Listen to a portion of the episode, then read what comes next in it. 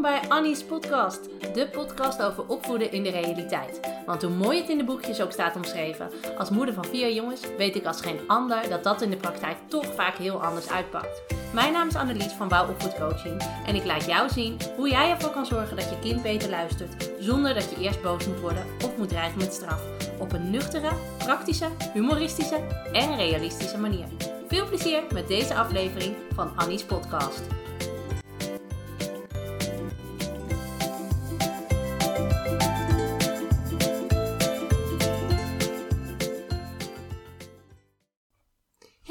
Dat je er weer bij bent en leuk dat je luistert naar alweer aflevering 21 van Annie's podcast. En vandaag gaan we het hebben over als je kinderen met elkaar ruzie maken.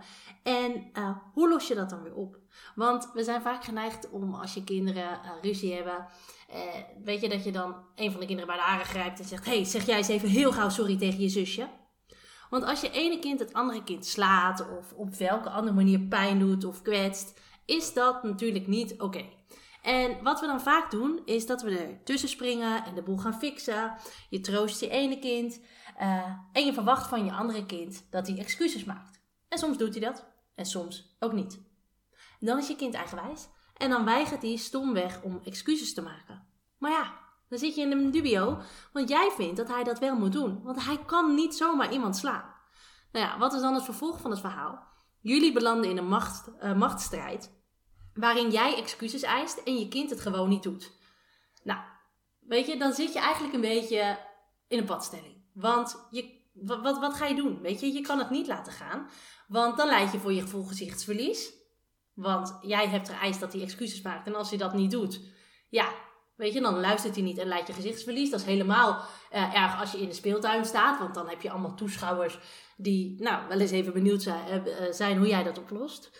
Um, en aan de andere kant heeft zo door blijven gaan ook niet heel veel zin. Dat voel je ook aan alles. Nou, wat er daarin belangrijk is, als je uh, ziet dat je kind te ver gaat en als je kind uh, eigenlijk zijn excuses aan zou moeten bieden, zorg er eerst voor dat je je kind heel even tot bedaren laat komen en je niet direct dat excuses verwacht. Want als je kind nog kookt van woede, gaat hij het ten eerste niet zomaar aanbieden. En als hij het wel doet, is het niet gemeen. Weet je, je kent vast wel zo'n situatie dat je kind sorry gromt. Ja, dat is hartstikke leuk. Hij heeft braaf gedaan wat je uh, gevraagd hebt, maar je hebt er eigenlijk geen bal aan.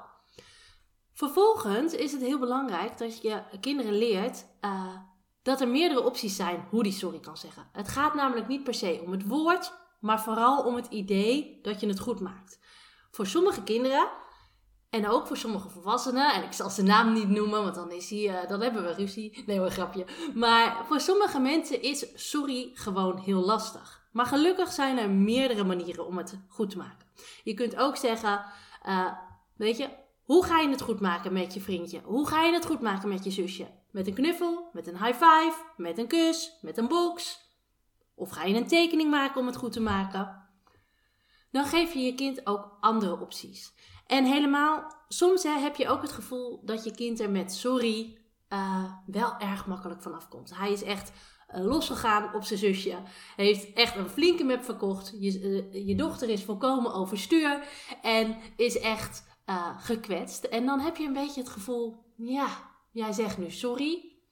Ja, maar het voelt nog niet oké, want je bent echt, echt, echt te ver gegaan. En je komt er met sorry eigenlijk wel makkelijk vanaf.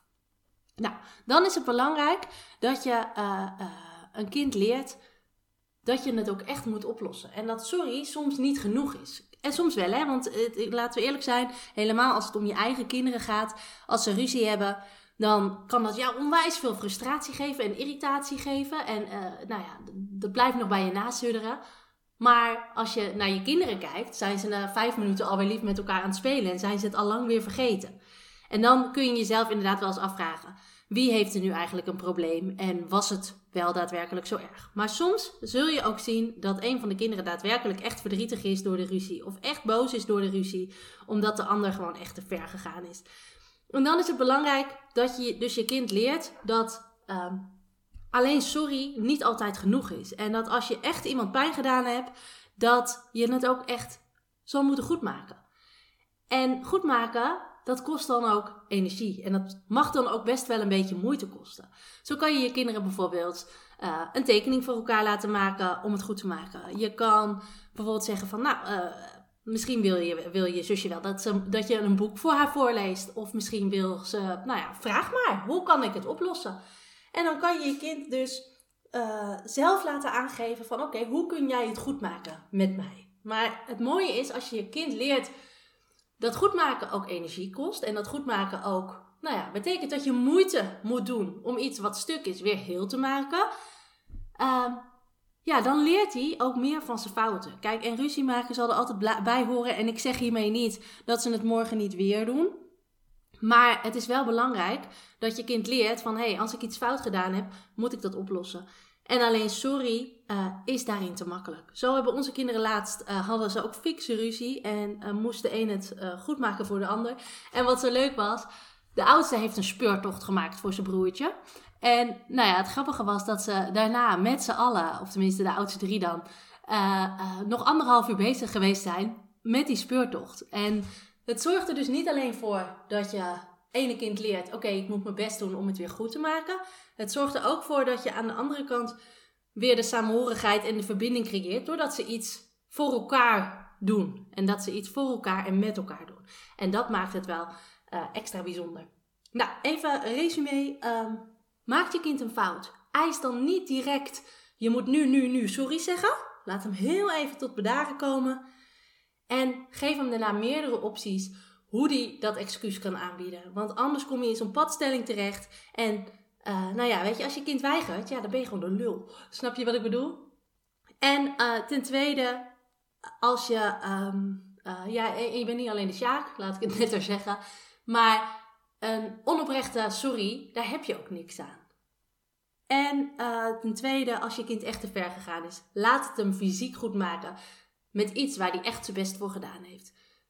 Dat is enerzijds fijn voor het kind wat uh, nou ja, het slachtoffer was. Anderzijds leert het, je, uh, leert het het kind ook gewoon het oorzaak-gevolgstukje. Ik heb iets gedaan, ik zal dat moeten oplossen. Nou, ik ben heel benieuwd of je er iets aan gehad hebt. Laat het me gerust weten.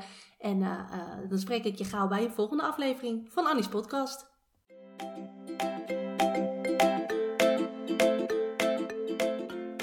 Leuk dat je deze podcast hebt beluisterd. Kan je nou niet wachten tot de volgende aflevering van Annie's podcast? Ga dan naar Instagram, zoek me op via wouwlaagstreepje want daar deel ik iedere dag toffe en inspirerende tips met je. Om er zo voor te zorgen dat het opvoeden van je kind leuker en makkelijker wordt. Wil je nou nog meer weten? Kijk dan ook even op www.wouwopvoedcoaching.nl slash gratis. Dan kun je je aanmelden voor mijn gratis e-book met 20 tips om ervoor te zorgen dat je kind beter gaat luisteren. Of je kunt je alvast aanmelden voor het webinar Stop met politieagentje spelen.